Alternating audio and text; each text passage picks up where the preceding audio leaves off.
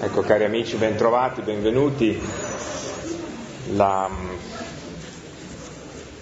Qualcuno faceva notare che il luogo è, è, ehm, è di suo eloquente e in qualche modo eh, predispone la Chiesa forse un po' di più al raccoglimento un auditorium come questo predispone di più allo scambio, non dirò alla chiacchiera perché naturalmente voi non siete persone che chiacchierano, mancherebbe altro. Ascolta, i primi non avevano le chiese e dicevano cose serie lo stesso, se non come quel padre che parlava dopo la fine della messa dava gli avvisi economici, la gente chiacchierava e il parroco un po' offeso diceva scusate, mica sto facendo la predica, sto dicendo cose serie. Adesso facciamo la predica adesso.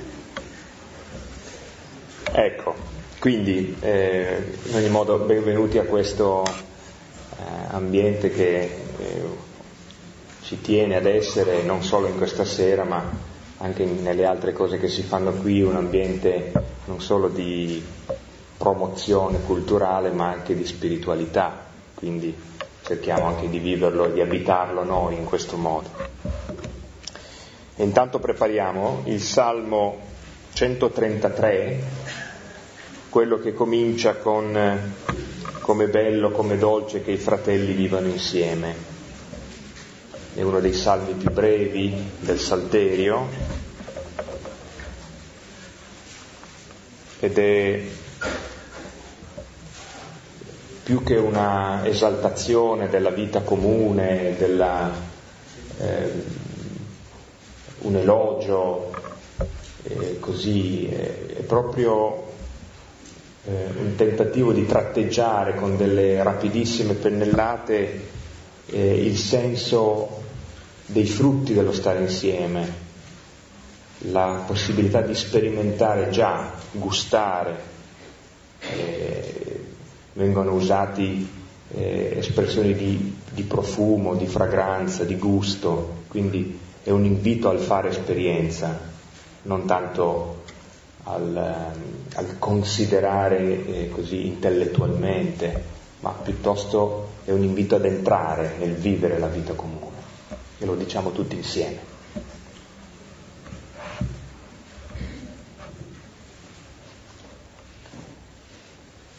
Ecco, come bello e come dolce che i fratelli vivano insieme e come olio profumato versato sul capo che scende sulla barba, la barba di Aronne che scende sull'orlo della sua veste. E come la rugiada dell'Ermon che scende sui monti di Sion. Là il Signore dona la benedizione e la vita per sempre. Gloria al Padre, al Figlio e allo Spirito Santo, come era nel principio, ora e sempre, nei secoli dei secoli. Ecco, continuiamo questa sera. Prima diamo l'avviso che lunedì prossimo, essendo i morti, non c'è, e il successivo, essendo noi via a nuotere altrove, non ci siamo qui, e poi riprendiamo normalmente. Io nuocio qua, tu nuoci altrove. Ah, Io con te. No, non qui. Non qui, altrove. altrove. E Adesso vedremo il testo dal versetto nono fino a dove arriviamo, il testo dell'ascensione e cosa fanno i discepoli dopo l'ascensione di Gesù. E le due volte scorse abbiamo visto primo Luca che fa la sintesi del Vangelo, in poche espressioni, ciò che Gesù ha fatto e ha detto, da quando, eccetera, poi dopo aver patito si è mostrato vivo, ha mangiato con loro, parlando delle cose del regno di Dio e poi l'ultima parola è di stare, non separarsi da Gerusalemme, stare in attesa dello Spirito promesso dal Padre. E faccio notare una finestra che nella traduzione si perde, anzi due. E si dice nel primo racconto Teofilo ho trattato, ecco, il greco dice eh, la prima parola facemmo, cioè usa non ho trattato ma facemmo, seconda, eh, prima persona plurale, e poi usa la parola fare, non trattare. Perché usa il plurale noi, Luca? Perché non è da solo, è una comunità che parla ma non solo una comunità, quel noi, se notate, c'è una dissolvenza, poi parla che Gesù risolve, parla con i suoi discepoli e cenando con loro raccomandò, ed è Luca che parla, il cronista, di non separarsi da Gerusalemme fino a quando riceverete lo Spirito del Padre mio che vi ho promesso e parla la prima persona Gesù, che vuol dire una cosa molto semplice. L'Evangelista è ben cosciente di non fare sgrammaticature, di passare dal noi all'io a lui, ma che quando lui parla non è da solo e c'è un altro, e quell'altro è l'io di Gesù che parla attraverso la sua parola. Perché Gesù parla attraverso la sua parola e oggi è vivo e operante con la sua parola. Sono cose che purtroppo si perdono nella traduzione, se fosse fedele uno direbbe un po' sgrammaticato, ma cercherebbe di pensarci su. E invece è raffinato, non sgrammaticato.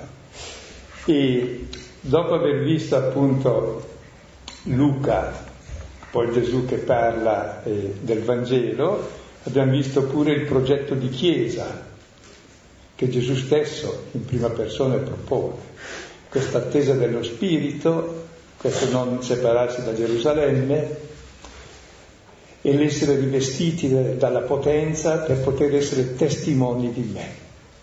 Da dove? Da Gerusalemme fino agli estremi confini della terra. C'è ormai una testimonianza, un martirio che parte da Gerusalemme, ha lì il suo centro perché lì è la croce, la morte, la resurrezione, l'ascensione e si diffonde per tutto il mondo escludendo più nessuno. E mentre la prima ascensione finiva nel Tempio, vi ricordate l'anno scorso nel Vangelo di Luca, questo non finisce più nel Tempio, ma finisce nella casa dove ormai si è trasferita la gloria, cioè la nuova comunità. E ora leggeremo cosa fanno gli apostoli nell'attesa del dono dello Spirito. Perché non è che l'attesa basta stare lì a aspettare, che non è un treno che passa, basta stare lì a aspettare, poi anche così tardi i nostri italiani il treno questo tardi passa. Invece l'attesa vuol dire tendere a, è una preparazione, perché lo Spirito Santo è già dato, tutto, una volta per sempre, in pienezza. La ricezione dura 40 giorni più altri 10 cioè dura tutta la vita. E tutta la vita è preparazione. Non è che uno diventa il miglior pianista del mondo dicendo ecco oggi voglio fare il miglior pianista del mondo e faccio il miglior pianista del mondo.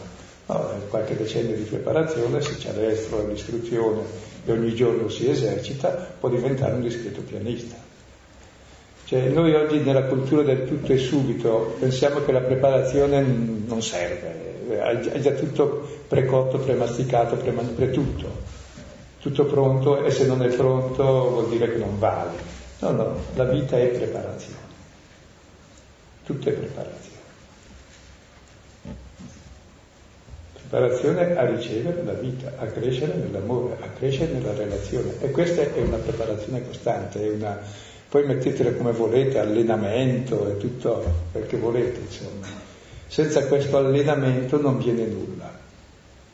E adesso vediamo su cosa si allenano i primi.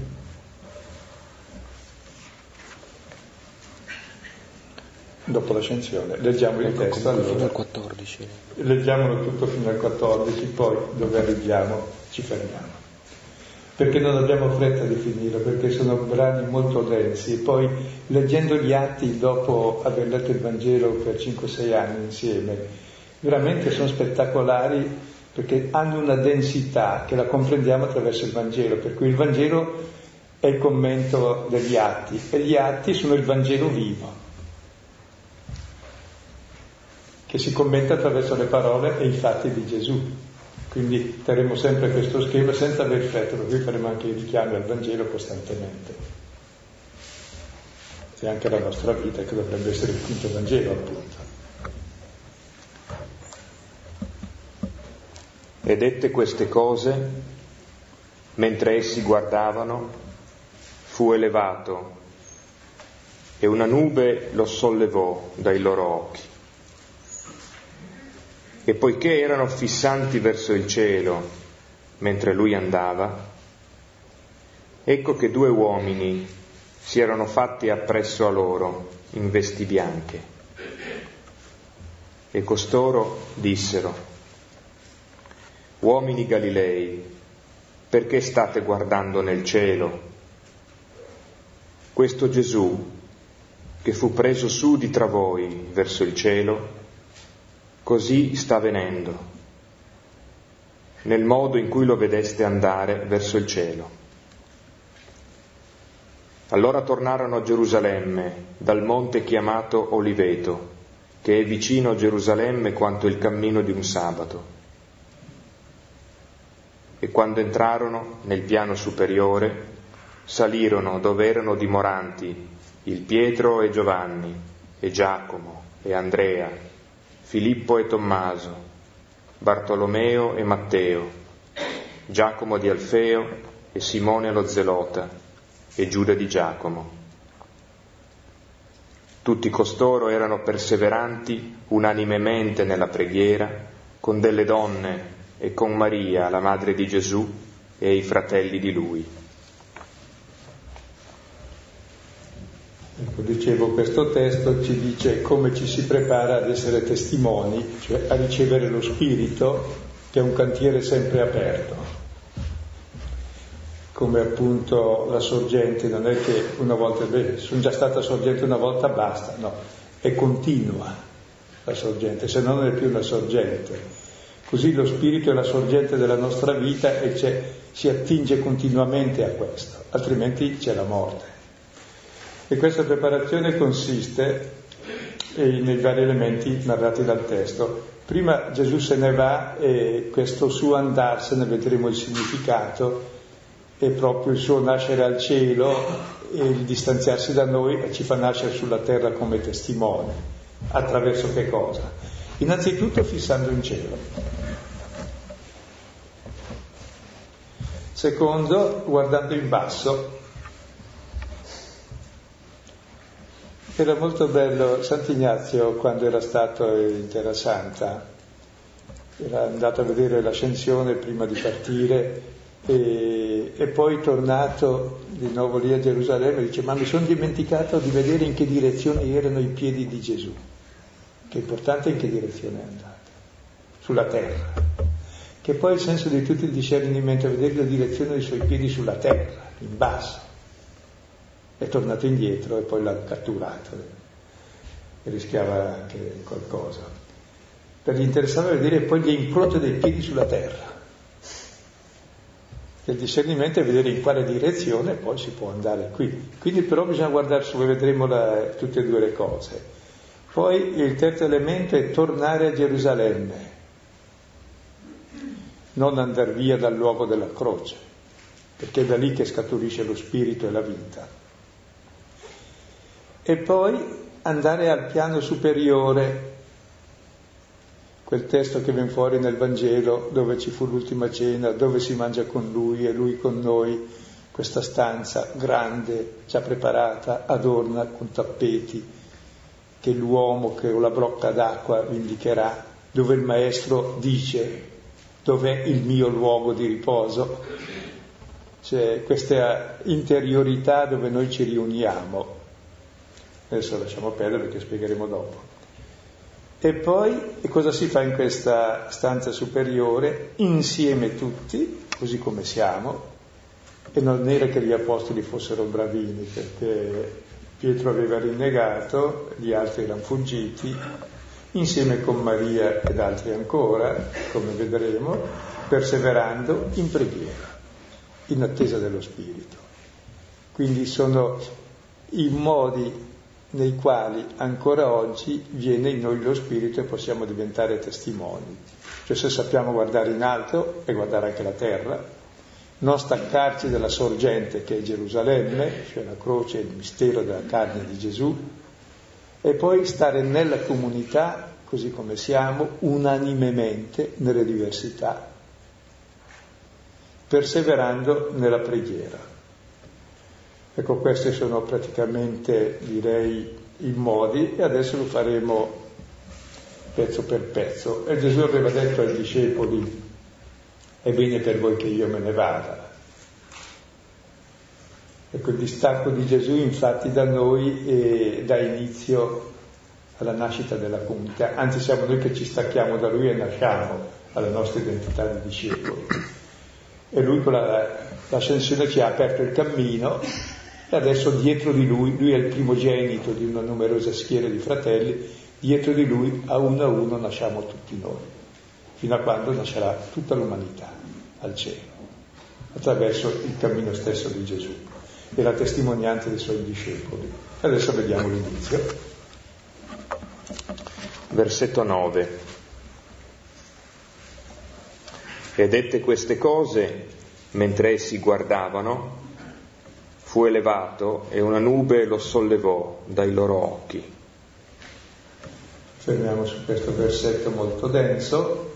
Dette queste cose è la sintesi di quanto abbiamo visto le due volte scorse, cioè la sintesi del Vangelo che Luca ha scritto e la sintesi delle parole di Gesù e della promessa dello Spirito, cioè delle parole sul regno di Dio. E tra l'altro, se ben ricordo così a, a memoria così. Mi sembra l'unica volta che si dice che Gesù dette queste cose, perché in genere si dice poche volte, dopo aver detto queste cose fece un'altra cosa. Invece qui no, eh, non fa nessun'altra cosa. Dette queste cose, capita che in queste cose avviene il distacco. Come dire che queste cose che in fondo sono la sintesi della sua vita, implicano già il distacco e la nostra nascita. Comunque queste cose riguardano il regno di Dio e la nostra testimonianza. E il suo andarsene non è qualcosa di distinto dal dire queste cose, insomma. Difatti, mentre essi guardavano, fu elevato, fu portato su in Cioè se ne va, dopo queste parole lui si separa. Ecco, pensate cosa avranno sentito i discepoli. Noi pensiamo subito a uno stato di orfanezza, di desolazione, di tristezza, lui se n'è andato. Eh, che ricorda il Vangelo di Luca, dice tornare alle piedi di gioia, piedi di gioia perché se n'è andato fuori dai piedi. No, piedi di gioia perché fu elevato. L'inizio del cammino di Gesù a Gerusalemme, Luca 9,51, è stando per compiersi i giorni del suo essere elevato, cioè è il termine del cammino di Gesù, levato su nella gloria del Padre. Quindi è fondamentale, questo essere, il cammino compiuto finalmente. E non è che lui elevandosi in cielo si allontani da noi, eh, sarà sempre in cammino, in cerca dei suoi, come con quelli di Eva. Lui sarà costantemente il pellegrino. E anche se la sua presenza fisica ormai non c'è più, ma quella fisica era limitata nello spazio nel tempo, era solo lì, ora invece sarà la presenza dello Spirito. Cioè, prima era con noi, adesso è in noi. Prima lo vedevamo nel suo volto quando c'era, ora per sé il suo volto diventerà il nostro stesso volto trasfigurato nel suo attraverso lo Spirito e la parola. E in questo suo ritorno al Padre noi vediamo il senso compiuto di tutta la storia del mondo. Il mondo viene da Dio e torna a Dio, della materia stessa, del nostro corpo. Lui è il primogenito e la testa è venuta alla luce, seguirà tutto il corpo che è l'universo intero perché tutto è corpo di Dio. Tutto è stato fatto in Lui, in vista di Lui e per Lui e tutto sussiste in Lui e fuori di Lui nulla c'è di ciò che esiste. Tutto è in Lui. E il capo di questo in Lui è già venuto alla luce e dietro seguirà tutto il resto grazie alla nostra testimonianza. Quindi è importante allora vedere che eh, l'ascensione dà il senso della vita e della storia di ogni uomo. Quando Gesù ha detto la volta scorsa, non sta a voi conoscere i tempi eh, i momenti, dove il tempo si intende l'epoca storica della storia umana, i momenti dell'intervento di Dio, perché? E perché ogni tempo, ogni momento è questo, presente, nel quale possiamo nell'ascolto della parola essere generati figli di Dio e nasce la vita nuova. E Gesù è il primo. Ed è bello proprio in questa ascensione noi scopriamo il grande mistero dell'uomo. E Paolo dice negli Efesini che noi siamo già morti con Cristo, consepolti con Cristo, con risuscitati con Cristo, conseduti alla destra con Cristo. Anche nella lettera ai Colossesi dice eh, la nostra vita è già nascosta nei cieli in Cristo. Quando si rivelerà Cristo, allora vedremo chi è Lui e chi siamo noi. Ma già stiamo lì, in Lui. E tutta la creazione, dice ancora lettera ai Romani, geme nelle doglie del parto, nell'attesa della rivelazione della gloria dei figli di Dio. Perché anche la creazione è sottoposta a caducità e a male, ma se noi ci riscattiamo dal male e nasciamo la vita autentica, tutta la creazione è generata geme nelle doglie del parto, nell'attesa della gloria dei figli di Dio. Quindi questo andarsene di Gesù è l'apice senza fine di tutta la storia e sapere insomma dove si va a finire, che non è piccola cosa, dove va a finire il mondo, dove va a finire la nostra vita, lì, in questa gloria, in questa bellezza, nell'essere elevati. Tra l'altro la parola elevare, quando la si usa in 9.51 nel Vangelo di Luca, si dice nei giorni, stavano per compiersi il giorno del suo essere elevato, elevato significa anche elevato sulla croce, ma elevato vuol dire anche elevato al cielo. Poi elevato era il gesto che faceva il padre quando nasceva il figlio, lo alzava e lo riconosceva, se no lo buttava giù dalla rupe tarpea. C'è il momento in cui è riconosciuto il figlio, nasce come figlio. Ed è il nostro destino essere riconosciuti elevati proprio in questa storia di travaglio che ha attraversato anche lui, non in una storia migliore. Quindi questa semplice parola ha tutta la densità del cammino di Luca che parte, la seconda parte del cammino, no? che parla dell'elevazione di Gesù che sarà la croce, ma in realtà la croce è la gloria, questa elevazione è giungere al Padre attraverso l'amore dei fratelli, avendoli incontrati tutti nella sua croce. E poi c'è il discorso della nube, no? direi che su questo è, è un punto che fa anche una, eh, un collegamento molto prezioso e ricchissimo con eh, il Primo Testamento, col cammino di Israele, nello stesso tempo con, con Maria che anche lei incontra la nube. Ecco, credo che allora sarebbe utile vedere che il suo essere elevato Ecco, non è che scompare, una nube lo solleva dai loro occhi. Vuol dire che tra lui e i nostri occhi c'è la nube. E la nube, come sapete, è Dio stesso che conduceva il suo popolo nel deserto, questa nube che faceva ombra di giorno e luce di notte, la nube poi che è simbolo di fecondità. E quindi vuol dire che proprio lui andandosene ha compiuto l'esodo definitivo verso la libertà dei figli di Dio e adesso ci guida con questa nube e la, sua, è la presenza di Dio la nube. È sommamente presente adesso guidando tutti noi al suo esodo. E pensavo anche a questa nube, tutto sommato, scomparso il corpo di Cristo, abbiamo una nube che è ancora più preziosa del suo corpo, per modo di dire. Questa nube che lo nasconde e lo rivela è la parola. Il Vangelo è la sua presenza, inequivocabile, dove è scritto ciò che ha detto e ha fatto, non mi interessano nessuna delle altre cose. È attraverso quello che ci guida e ci dice cosa dire e fare noi, fare e dire noi stessi. E questa nube è uscita anche la voce da questa nube nella trasfigurazione. Ed è la voce del Padre che dice ascoltate Lui, lui, l'uomo Gesù.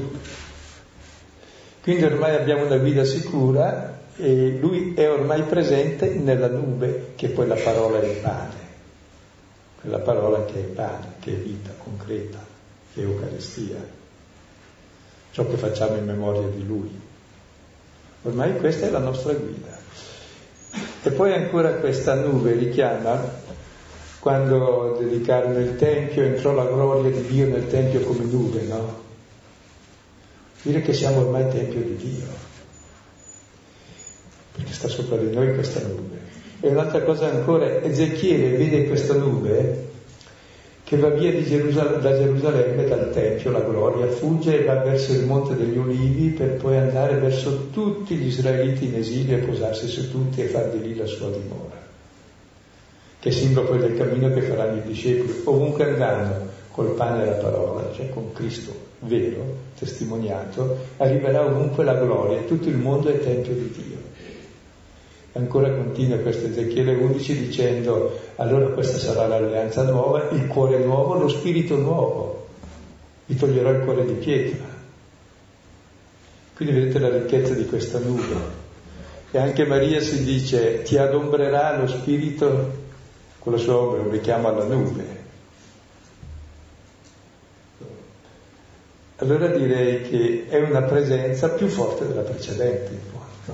Prima era solo dove si trovava, tutto sommato, ora in questa nube è presente ovunque, è uscito dal Tempio, sul Monte degli Ulivi, in tutto il mondo, attraverso la parola che si annuncia in tutto il mondo. E ovunque è annunciato è presente, è presente lo stesso, ma annunciato si va a prendere coscienza della sua presenza. Allora è importante guardare questa nube ed è questa nube che lo solleva dai nostri occhi, cioè non sta più lui davanti ai nostri occhi, ma c'è questa nube che sta sotto ed è la sua presenza. E a noi le nubi danno sempre un po' fastidio perché siamo un po' turisti, ma la nube è tutto. Senza nube non c'è acqua, non c'è vita, è deserto, non si può vivere. Quindi è fecondità, è vita, è promessa di ogni bene, è benedizione. Ecco, questa parola adesso è la nube che abbiamo davanti. Per questo Luca inizia dicendo, già facemmo la prima parola su quello che Gesù fece e disse, che sarà quello che adesso anche noi, guidati da questa nube, diremo e faremo. Forse vale la pena di vedere anche questa nube, tra l'altro tutto l'esodo, il libro dell'Esodo termina il capitolo 40, versetto 37-38, parlando della gloria del Signore che guidava il suo popolo come una nube, eccetera e vale la pena forse di ah, ma non abbiamo qui la Bibbia noi, quindi va bene. Noi no, però siccome ci sono molte Bibbie in sala, noi abbiamo avuto un piccolo disguido tecnico e dopo aver detto voi che eravamo qui, non andate in chiesa, cioè, anzi, noi siamo stati i primi a dimenticarci che... Perché prendevamo la Bibbia in chiesa. Allora, se eh, cortesemente potete prendere eh, uno di voi il capitolo 40 del libro dell'Esodo, che è proprio l'ultimo, l'ultimo capitolo, e gli ultimi versetti dal 37 al 37-38 e viene a leggerlo qui. E viene a leggerlo qui cortesemente sì, in modo che la... o se no ci dà la Bibbia. O se no i cotoni se magari gentilmente puoi portare il microfono. È più semplice la Bibbia sì. meraviglia guarda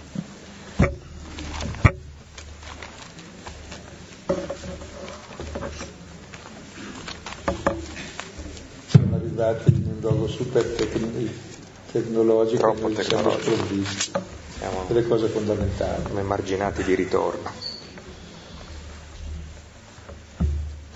Leggo dal versetto 36 poi dopo ce lo lasci. Grazie.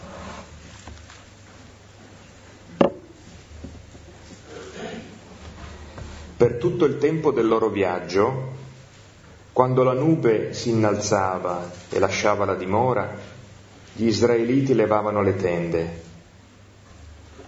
Se la nube non si innalzava, essi non partivano finché non si fosse innalzata, perché la nube del Signore durante il giorno rimaneva sulla dimora e durante la notte vi era in essa un fuoco visibile a tutta la casa di Israele per tutto il tempo del loro viaggio.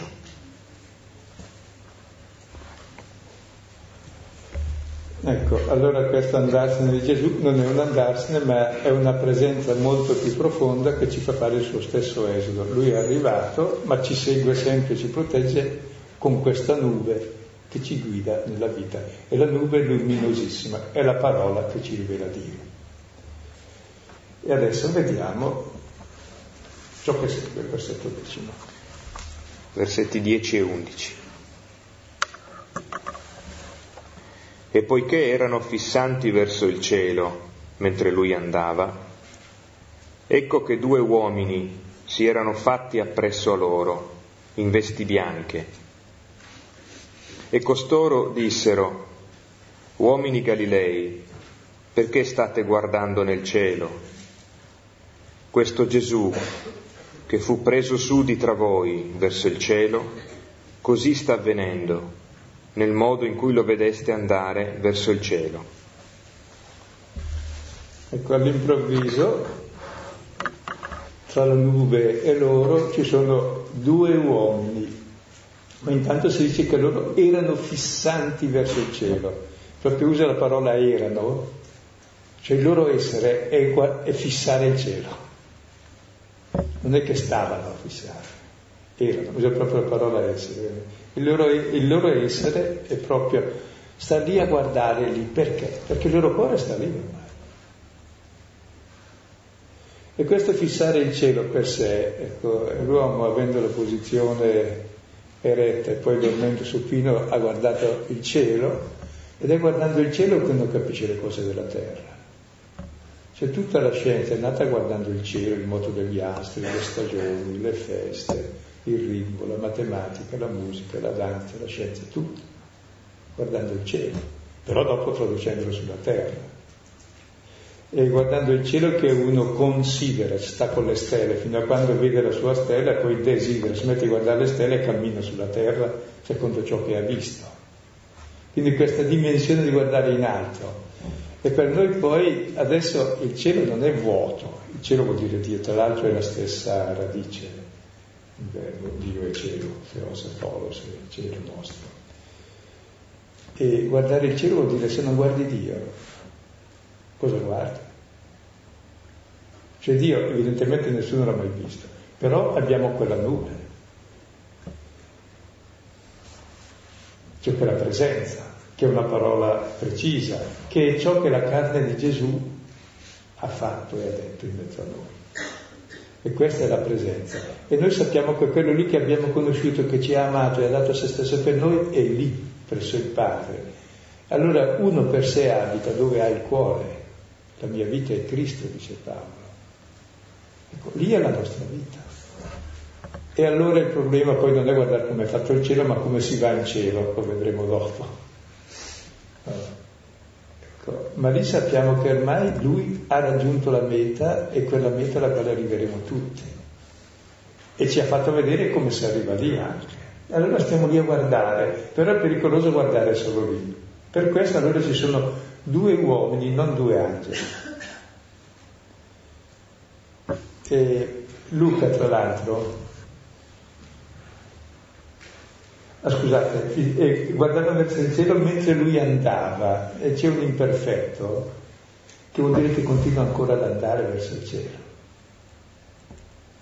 Perché l'ascensione non è ancora finita, sarà finita quando tutti dietro di lui, come il parto è già iniziato, la testa è venuta alla luce, adesso segue tutto il corpo, tutta la creazione dietro di lui, che sta ascendendo in cielo grazie alla testimonianza non che andò in cielo, basta chiuso, no, andava e continua ad andare. E ci sono due uomini che spiegano il senso della parola, come gli angeli. Difatti gli apostoli sono chiamati angeli. Proprio eh, Luca 9,52 dice che quando Gesù stava per compiersi i suoi giorni per essere assunto, inviò, cioè mandò apostoli, due angeli ad annunciare a preparare ovunque lui doveva arrivare. Bene, questi due sono gli apostoli che annunciano il significato della parola e richiamano anche quei due uomini che stavano con Gesù nella trasfigurazione vestiti di bianco, che parlavano di che cosa? Di Gesù.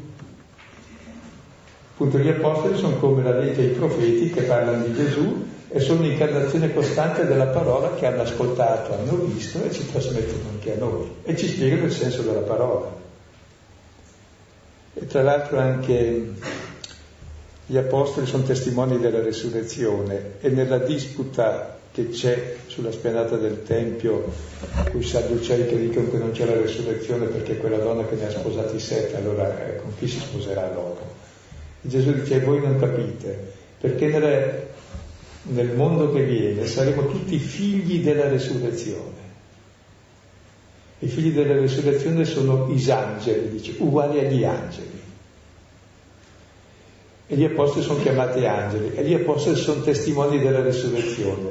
Vuol dire insomma che la parola ci viene espressa, questa nube, esattamente da chi la annuncia e il messaggero in fondo è un angelo che però parla in nome di Dio ed è Dio stesso che parla perché è la sua parola che arriva a noi. È bello questo, siamo tutti angeli in questo senso. E questi angeli, guardate cosa fanno, si erano fatti appressi a loro. Vi richiamo qualcosa a queste parole. Cosa ha fatto Gesù dopo la sua risurrezione? Si fece appresso ai suoi. Questo farsi appresso. E poi non dice che si fecero appresso, si erano fatti e continuano a farsi, cioè è un tempo imperfetto. Costantemente questa parola ci sarà vicina e questa parola ci spiegherà e ci farà vivere ciò che Gesù ci prepara a ricevere lo Spirito per fare e dire ciò che Gesù ha fatto e detto. Perché se non c'è l'annuncio della parola non viene anche lo Spirito, che Spirito viene, scusa, se non si sa che cos'è. Ed è quello in fondo che abbiamo fatto in questi anni, vedere cosa Gesù ha fatto e detto. Poi queste vesti bianche sono il riflesso proprio, eh, Gesù risolto eh, si, nella trasfigurazione si dice che la sua veste era come eh, folgore.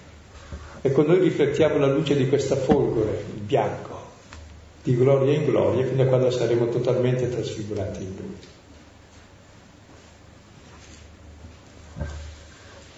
e qualcosa anche sul fatto dei due, perché saranno poi nominati gli apostoli tutti a due a due. Poi scombinando le eh, le, i nomi, mentre prima c'era Pietro e Andrea che erano fratelli, Giacomo e Giovanni fratelli, poi se avete notato sono scombinati, non più secondo la carne ma secondo lo spirito, a due a due. Perché lo spirito è spirito di comunione e di amore e bisogna essere almeno in due ad annunciarlo. Per questo furono inviati a due a due, costantemente. Vorrei ehm, soltanto, ehm, stiamo anche entrando veramente non nel dettaglio del testo, ehm, e questi due adesso ascoltiamo che cosa hanno da dire agli uomini di Galilea, uomini Galilei. Ehm, resta il fatto che eh, entrando in questa pagina, in questa parte, veniva in mente che l'esperienza della prima comunità eh, deve elaborare due assenze, non solo una. E, la prima è l'assenza eh, della morte, cioè la prima comunità si eh, deflagra, si, si frantuma di fronte alla croce e non regge l'urto. Infatti la comunità si disperde e il risorto, come si diceva fin dalla prima sera, va a recuperare i cocci, no? rimonta i pezzi, eh, ricompone poco per volta eh, non tanto in un'amicizia generica, ma intorno al senso di quel che è stato vissuto. Poi c'è questa, eh, questa assenza che è una presenza, che però è un'assenza. cioè la nube, eh, anche Israele che cammina nel deserto, eh, è verissimo, è la, il momento finale dell'Esodo che dà questa corrispondenza di movimenti, Cioè se la nube si alza allora Israele si mette in cammino, se la nube non si alza Israele sta fermo. Allora c'è questo continuo, c'è una corrispondenza di intenzioni in qualche modo, oppure Israele impara a capire la presenza di Dio e ci viene detto questo con questa immagine bellissima del leggere il movimento della nube, che è una nube viva, no? è, una, è un vivente. Nella... Però questo non toglie che ci sia una modalità di presenza che va, ehm, va imparata, va accolta, va capita. Eh, come dicevi tu prima, va amata, cioè va, bisogna che il cuore poi sia là dove, dove gli occhi guardano. E, però ecco, mi sembra che di fondo in questo ci sia, in, quest, in questi versetti, venga detto tutto un, una, una, una, fatica eh, bella, evidentemente, molto creativa e molto sostenuta dal Signore, no? perché poi arrivano tanti aiuti, arrivano, eh, c'è la stessa nube, c'è quelle parole che la Chiesa comincia a ricordare, che sono quelle che Gesù ha detto e che dette queste cose, poi ce le ricordiamo quelle che ha detto e lo Spirito ce le ricorda. E poi ci sono questi due uomini che richiamano ad altri misteri, richiamano al risorto stesso. Cioè. Tuttavia mi sembra c'è questa doppia assenza che è da elaborare. La prima è con l'aiuto della, del risorto, la seconda vivendo nella comunità, eh, imparando eh, a cogliere la presenza del Signore eh, nella comunità, come in fondo anche Israele impara come popolo a camminare, impara ad essere popolo, l'Israele che cammina nel deserto faticosamente diventa un popolo, non lo è quando parte dall'Egitto. E poi pensate che cosa bella che il nostro capo è fuori dai piedi quindi il ga- manca il gatto e i topi ballano. No, voglio dire, saremmo tutti senza capo, cioè, non ragioneremmo più, staremmo lì a perdere tempo dicendo cosa aspettiamo, cosa... Ci rende liberi e responsabili. Oh. Non è un dittatore che ci domina. Forse tutti così. Fate il loro cammino, via, se è valido. Invece più nuoce più resta. Eh, è stato tre anni per modo di dire, tre Pasque vuol dire due anni, perché la prima Pasqua è andata a Gerusalemme, c'è andata la seconda, la terza l'hanno ucciso, quindi due annetti. Scarsi, così pieni facciamo. No, per dire no, che, che è bello che Dio sia così, che non è che ci abbandona, ma ci rende liberi e responsabili. Questo anche in tutte le nostre relazioni, non è da soffocare l'altro e che l'altro sia mio suddito, che io debba sempre dominare. No, che bello che se ne sia andato. È il segno massimo di amore. E il nostro cammino è raggiungerlo. E il senso della vita è raggiungerlo. E lo raggiungi vivendo come lui, questo è bello. E diventando come lui. E già il nostro cuore è lì perché lo amiamo, perché ci ha amato, fino a dare la vita per noi che l'abbiamo ammazzato quindi è tutta una vita nell'amore e nella libertà, che però ci dà tutta la responsabilità del creato, delle nostre relazioni, da vivere in modo nuovo in quella direzione, senza soffocarci, senza stare lì a dire, oddio adesso vale, guarda, è già caduto dappertutto, quindi più di così non si cade. E ci dà tutti gli strumenti e soprattutto la fiducia enorme, e soprattutto un amore infinito che ci lascia liberi. Si respira. E adesso vediamo cosa dicono questi due uomini. E, e questi due uomini dicono uomini Galilei, parlano di uomini adesso solo che... Va bene. Poi vedremo che c'erano invece anche le donne. Perché state guardando il cielo? Viene fuori quattro volte la parola cielo in questi due versetti. Importante questo cielo. Perché state guardando il cielo? E perché mi domando, so io perché, mi interessa.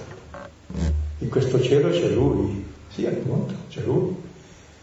E vuoi sapere qualcosa? Allora, questo Gesù che fu preso su, è bello perché il Padre che lo prende su. tra voi verso il cielo, così sta avvenendo, e la traduzione dicono verrà, e in greco c'è verrà, però eh, noi distinguiamo i tempi in, in, passato, presente e futuro, noi latini e greci, gli ebrei invece hanno il tempo compiuto e quello incompiuto, che il tempo è sempre, solo, è sempre presente, ma quello compiuto e quello incompiuto, per cui questo verrà sarebbe dire e sta avvenendo, non è ancora compiuto, ma sta già avvenendo. E starà avvenendo sempre come? Come viene? Nello stesso modo in cui lo vedeste andare verso il cielo, ma come, come l'abbiamo visto, chiuso il passato, perché quello è finito. L'abbiamo visto in ciò che lui ha fatto e detto. Allora noi, seguendo il cammino di ciò che lui ha fatto e detto, torna ormai qui i nostri piedi, insomma. È il nostro ritorno a Lui il suo ritorno a noi. E siamo noi ormai, la sua seconda venuta dipende da noi. Non è che Lui ritarda a venire per come aveva promesso. Siamo noi che tardiamo a raggiungerlo. Siamo noi che non testimoniamo. Siamo noi che facciamo il contrario di quel che Lui ci ha detto di fare. E questo ma lui viene lo stesso e viene ormai attraverso di noi, perché viene allo stesso modo in cui se n'è andato. Come se n'è andato? Hai visto no? cosa ha fatto e cosa ha detto? Bene. In, nello stesso modo, se tu sei testimone suo di ciò che ha fatto e detto, lui viene e torna. È il suo ritorno in noi, in fondo, perché noi andiamo a lui. Chi ha affidato la nostra responsabilità verso il suo ritorno?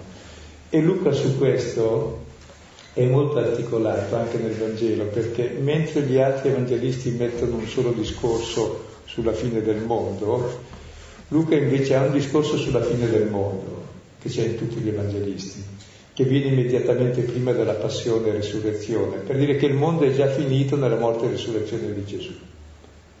Quindi c'è l'escatologia già passata. Poi Luca c'è anche un'escatologia, beh, anche gli altri, una futura, quale sarà? Quella del mondo. Sarà la stessa di quello che è capitato a Gesù, capiterà al mondo intero.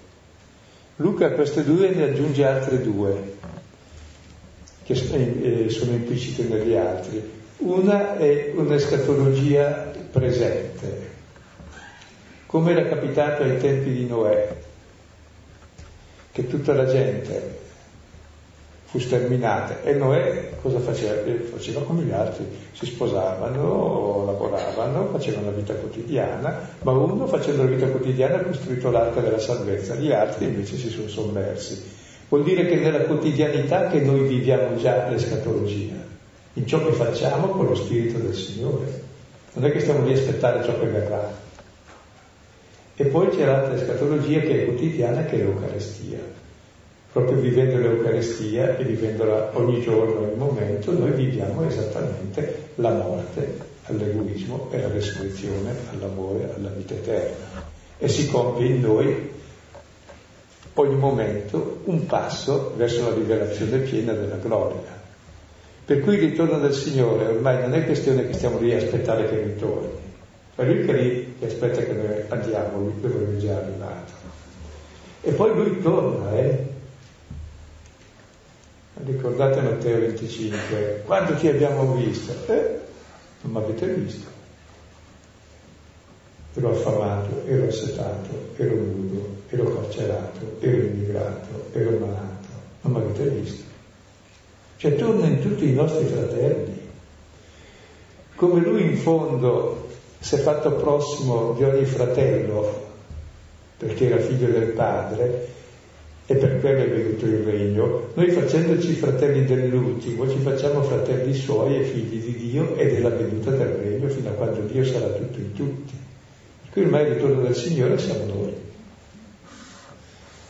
Per questo ci è stato scritto la prima parola di ciò che Gesù ha fatto e detto, perché noi facciamo e diciamo altrettanto, lo testimoniamo. Ed è bello perché allora ha senso tutta la storia e la nostra responsabilità come luogo del ritorno del Signore attraverso la nostra testimonianza.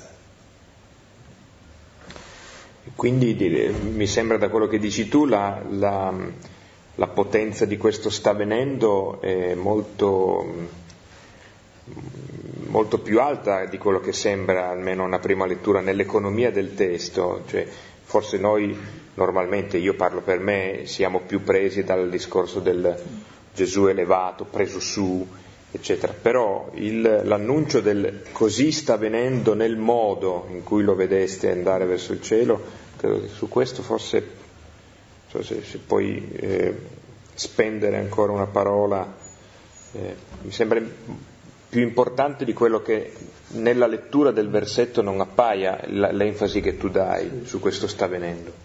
E già nel capitolo 17, al versetto 21, quando gli chiede ma quando è che verrà il regno di Dio? E Gesù risponde, il regno di Dio non verrà in modo appariscente, non è oggetto di speculazioni, eppure tutti lo vedranno e poi conclude, il regno di Dio è già in mezzo a voi. In quel tempo era Gesù in mezzo a noi, che era il regno di Dio, perché viveva da figlio e da fratello, e ora è in mezzo a noi e in tutti i poveri cristi che ci chiamano a viverlo come fratello e diventiamo figli noi. Ed è in mezzo a noi fino a quando entra in noi, se lo amiamo, se apriamo la porta a tutti quelli che escludiamo. Allora il regno di Dio è in noi. È, è molto bella anche una preghiera fiamminga del 1300 su questo, così possiamo chiudere, su questa venuta di Cristo. Sì, poi magari riprenderemo quando ci vediamo poi dopo queste due, due lunedì senza l'incontro. Cristo non ha più mani, ha soltanto le nostre mani per fare oggi le sue opere. Cristo non ha più piedi, ha soltanto i nostri piedi per andare oggi alle persone. Cristo non ha più voce, ha soltanto la nostra voce per parlare oggi di sé. Cristo non ha più forze, ha soltanto le nostre forze per guidare le persone a sé. Cristo non ha più Vangeli che esse leggano ancora, ma ciò che facciamo in parole e in opere è l'Evangelo che lo Spirito sta scrivendo oggi.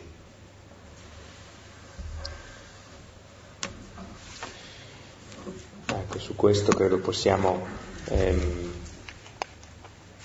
Abbiamo adesso un tempo eh, per la, l'approfondimento, anche se siamo fuori dagli ambienti consueti della Chiesa. Eh, prima eh, qualche indicazione anche per l'approfondimento attorno a questo testo. Ehm, alcuni, alcune segnalazioni sulla, sull'immagine, il mistero della nube, la presenza della nube il testo che abbiamo letto prima dell'Esodo, Esodo 40, si può prendere anche dal versetto 34 fino al 38, Esodo 40, 34, 38.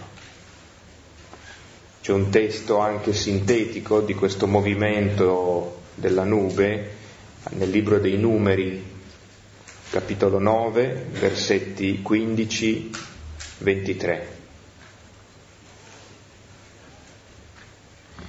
E poi c'è, eh, citata prima, eh, il testo del libro del profeta Ezechiele, capitolo 11, versetti 22 fino al 25. Ezechiele 11, 22, 25.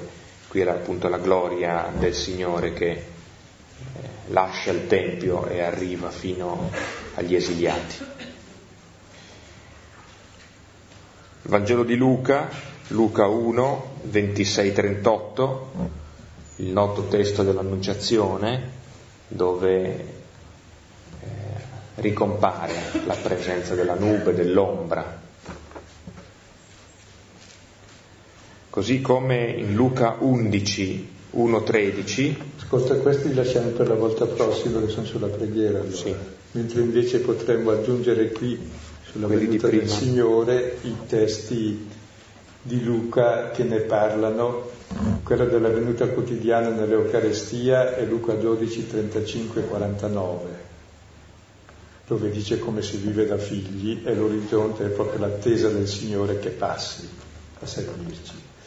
Poi la piccola escatologia è Luca 17, 20 fino al 18, 8, dove si parla della fine del mondo personale per me quando, quando sono finito è finito il mondo, ci manca poco.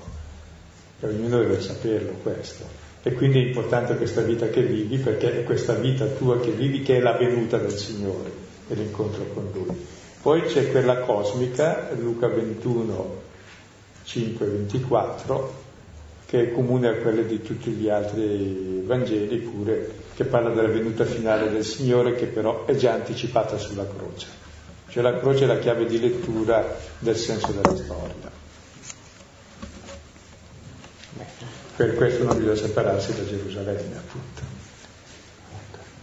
Allora ricordiamo che lunedì eh, primo e lunedì 8 non, ci, non, avremo incontro che riprende invece con il lunedì 15. Eh, quindi visto che non ci vediamo prima, buona festa di tutti i santi e auguri, visto che una festa che ci comprende tutti. E poi ancora, e qui ci sono indicazioni per chi volesse prendere da internet sia gli atti sia Luca che li trova immediatamente, ci sono i fogli che non li ho messi ancora.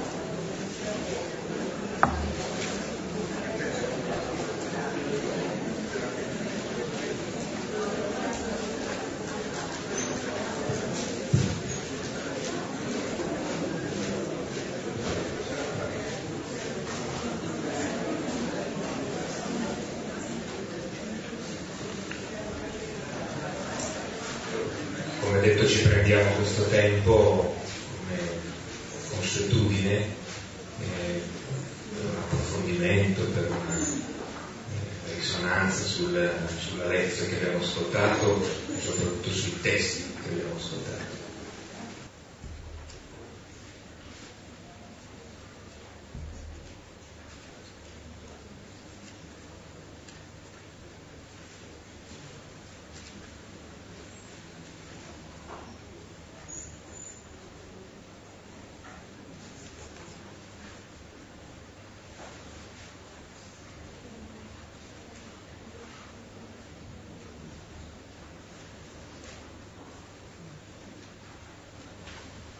Sono domandata perché due uomini,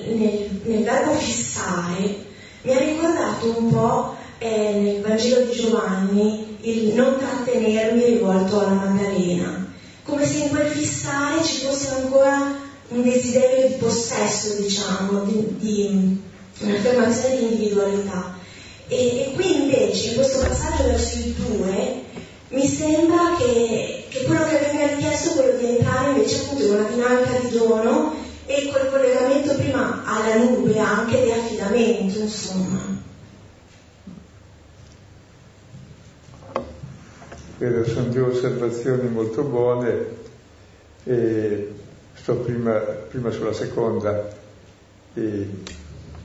Questo fissare che un po' vuole catturare come la Maddalena che lo abbraccia e lo vuole trattenere. Ecco, in realtà non è eh, che Gesù voglia respingere questo fissare o questo trattenere, ma vuol dire va dai tuoi fratelli. Perché? L'abbraccio definitivo avviene alla fine, quando avrai abbracciato i fratelli se l'abbraccio definitivo sarà dopo la fine della storia, allora potrai abbracciarmi. Ora c'è tutto il cammino da fare per arrivare lì. E lo stesso vale anche qui. Fissalo, sì, fissa perché il mio cuore è già lì, però intanto adesso guarda bene sulla terra come dove metti i piedi, non calpestare i fratelli, segui il mio stesso cammino, so se è chiaro. Quindi le due cose che ci vogliono, questo ci per fissare e trattenere cioè, come il guardare in alto e non deve impedire di guardare dove si mette i piedi, anzi, il contrario. In alto serve per vedere la meta, poi si inciampa sempre se si guarda solo in alto e un occhio guarda sempre anche in basso per non inciampare nella realtà. Mentre il fatto dei due ha molti significati, mm, certamente, due perché la testimonianza è di due, due perché è pluralità, ma due anche perché l'amore si testimonia in due, non da solo, se no è egoismo. E poi davvero c'è la pluralità. Fosse uno è il leader, anche Gesù dice io non sono solo, è il Padre che è con me. E dico quel che vedo e quel che sento dal Padre. Per lui testimonia il Padre, lui stesso è testimone. Per cui il fatto di due toglie l'aspetto forse che è più devastante per noi, che è la solitudine. Uno pensa di essere unico e solo, grazie a Dio sono tutti unici e soli. Fino a quando diventiamo un po' intelligenti sappiamo che tutti gli altri sono come noi e sono fratelli, unici, se li abbiamo. E allora proprio il due è il superamento della solitudine ed è il luogo dove i due diventano anche uno ma restando sempre due nella diversità, quindi anche del pluralismo, della libertà. Confrontarsi con uno è orribile, nel senso che o la pensi come lui, oppure ci si, ci si scatta, dice no, due c'è lo spazio, è, è il principio della moltitudine del due anche. Quindi ha molti significati, ma è importante che siano almeno due. Anche perché quando gli evangelisti andavano, andavano a due a due, perché facilmente uno vuol fare da solo, lui fa il Padre Eterno. Cioè, quelli che fanno le sette sono sempre da soli e sono il capo, così i dittatori. Sono da soli e gli altri sono tutti gregari, non c'è dialogo, non c'è corresponsabilità, non c'è intelligenza o libertà, no. C'è solo il, lo strapotere di uno che nomina l'altro. Cioè esattamente il contrario di quello che il Vangelo vuol dire, che Dio non è così, che il Padre non è così, che il Figlio non è così, eccetera. Qui questo due è molto importante. Non è una diarchia, ma è un'apertura. Grazie della sottolineatura.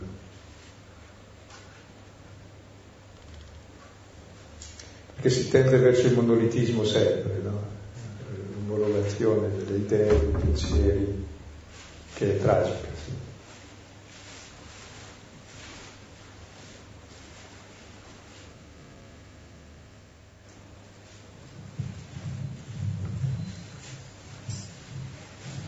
La venuta del Signore è per me, non io sono per la venuta del Signore. Non ho capito questa cosa, nel senso che ha cambiato il soggetto e l'oggetto, anche nell'invocazione dei cristiani, Maranatà, eh, il Signore viene, o viene il Signore Gesù, cioè eh, non è, cioè io non sono il termine della venuta di Gesù, è la venuta di Gesù che è il termine per me, cioè non ho capito sì. questo scambio di soggetto no, oggetto. semplicemente che io devo camminare dove sta lui. Tutto il cammino nostro è seguire di Gesù, essere discepoli, discepoli segue Gesù. Andate in tutto il mondo e fate discepoli tutte le genti. Discepolo che segue il maestro, che è lui. Quindi il Signore verrà quando tutti saremo discepoli, cominciando da noi che siamo discepoli, non maestri. Il discepolo è perché segue il maestro. Il suo ritorno sarà quando noi andremo a lui.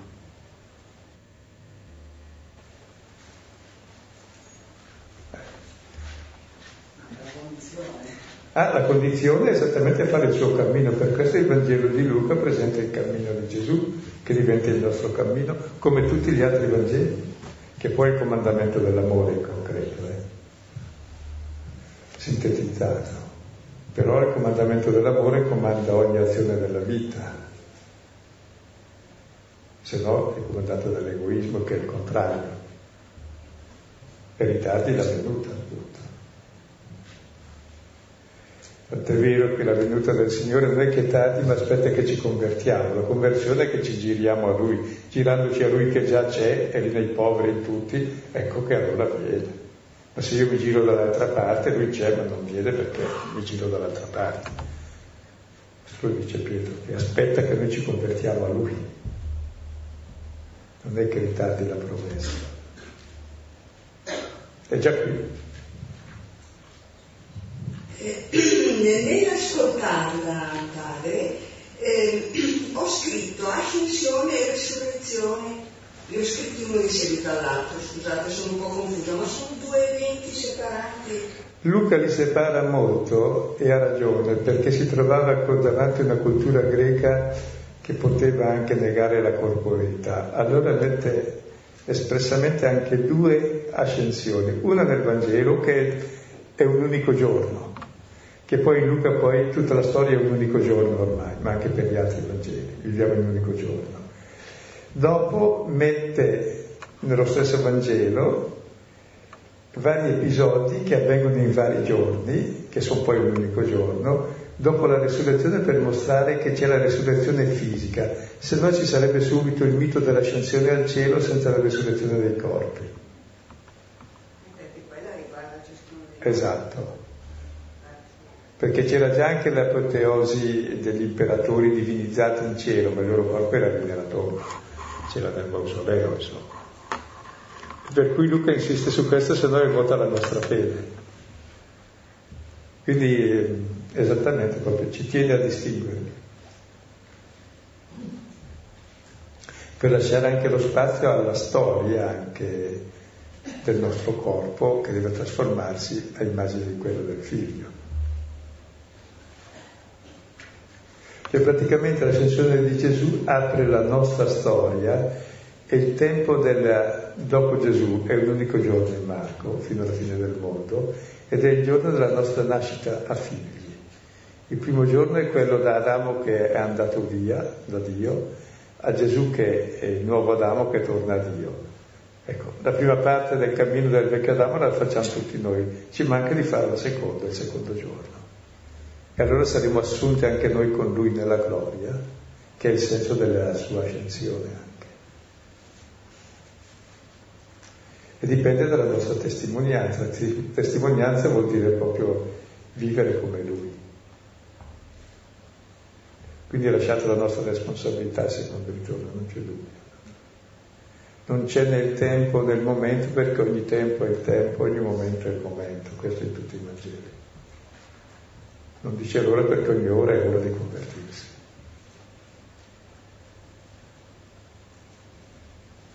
E tutto il tempo della vita ci serve per questo.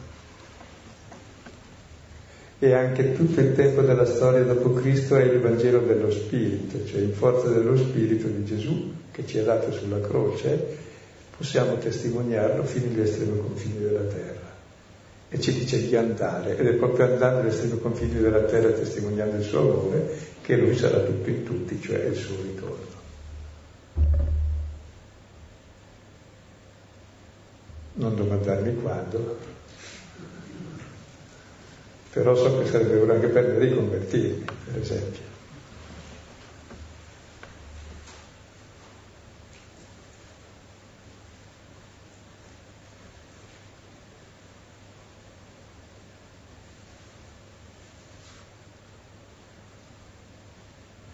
Mi colpisce eh, una piccola cosa, come vengono eh, apostrofati gli, apostoli, uomini Galilei.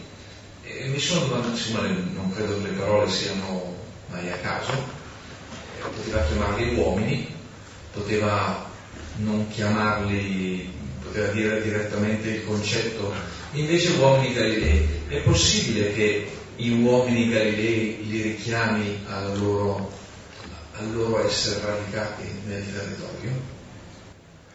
E loro sono Galilei. E poi è interessante, li chiama uomini, dopo invece diranno sempre fratelli agli altri. Qui ancora sono uomini, forse non sono ancora fratelli perché non hanno ricevuto lo Spirito.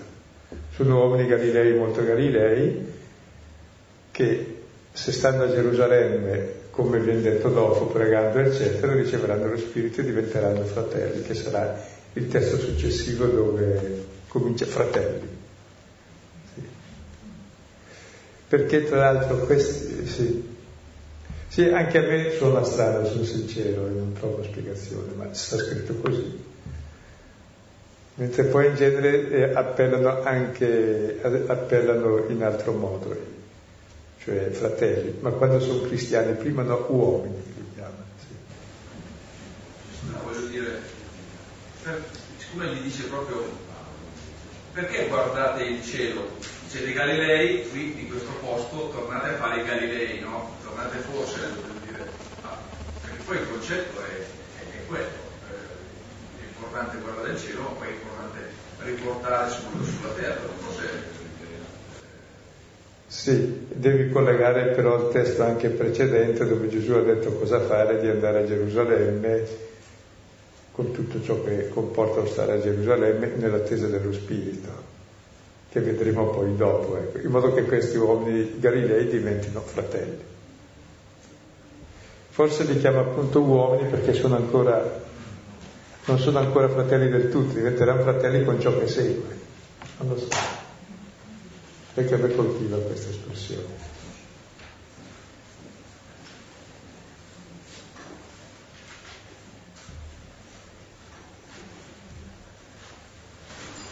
Buonasera. A me mi colpisce il fatto che c'è scritto nella traduzione eh, tornerà un giorno e se non sbaglio è tradotto con sta venendo. Sì, non è, non è tornerà un giorno. E, che, e le traduzioni sono fatte abbastanza male in genere purtroppo. Se le facessero, almeno fosse rispettassero il testo sarebbe meglio. Cioè, esattamente dice, e l'abbiamo un po' spiegato ma va richiarito, eh,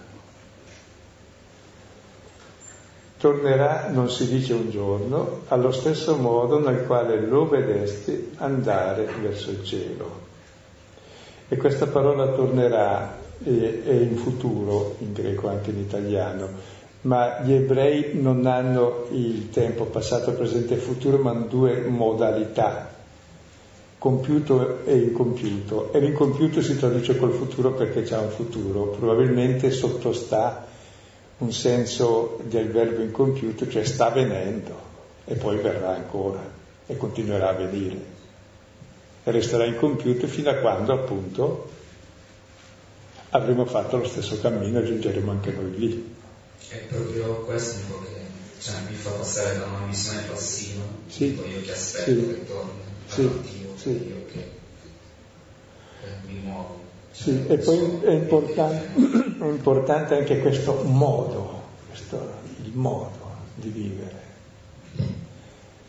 Il Vangelo ci ha insegnato il modo, lo stile di Gesù, dove lui si gira, che direzione va, cosa ha fatto e cosa ha detto, e usa la parola tropos da tripo, volgersi, dove in fondo si è diretta la sua vita. Bene, allo stesso modo sta avvenendo. Allo stesso modo se noi siamo testimoni ovviamente, perché l'ha già detto prima, e quindi viene in noi se viviamo allo stesso modo di lui. Tra l'altro la celebrazione quotidiana dell'Eucarestia è per questo. E c'era anche una dei movimenti cristiani che non celebravano eh, la Pasqua eh, di notte, come si faceva, ma aspettavano la venuta del Messia, se poi non arrivava facevano memoria, se no era venuto a fare memoria, intanto aspettiamo che venga. No, poi se non viene il, il, 4, il quarto decumane, il 14 aspettiamo celebrare poi il giorno dopo, celebriamo la memoria in attesa della sua venuta. Scusi per favore, è un dettaglio, non ho capito prima, non ho sentito. Eh, allora tornerà espresso in un futuro, io scrivo in greco ma penso in ebraico. Sì, e, ma, e, sì. È così il concetto. Ma anche, sì, comunque, cioè, non puoi, in, in, greco non c'è questa espressione de, del tempo incompiuto per sé, se non nel passato, che tornava, ma non si può dire eh, nel futuro, ecco, quindi Comunque è chiaro il senso che il ritorno del Signore, gli atti degli Apostoli sono proprio il ritorno del Signore attraverso la testimonianza degli Apostoli. Sì. Possiamo chiudere qui? Possiamo concludere col Padre nostro, in cui diciamo venga il tuo regno e viene quando facciamo la sua volontà. Padre nostro, che sei nei cieli, sia santificato il tuo nome, venga il tuo regno, sia fatta la tua volontà, come in cielo così in terra. Dacci oggi il nostro pane quotidiano, rimetti a noi i nostri debiti, come noi rimettiamo ai nostri debitori, e non ci indurre in tentazione, ma liberatici dal male. Del Padre, del Figlio e dello Spirito Santo. Amen. Buonanotte e arrivederci al 15 di novembre.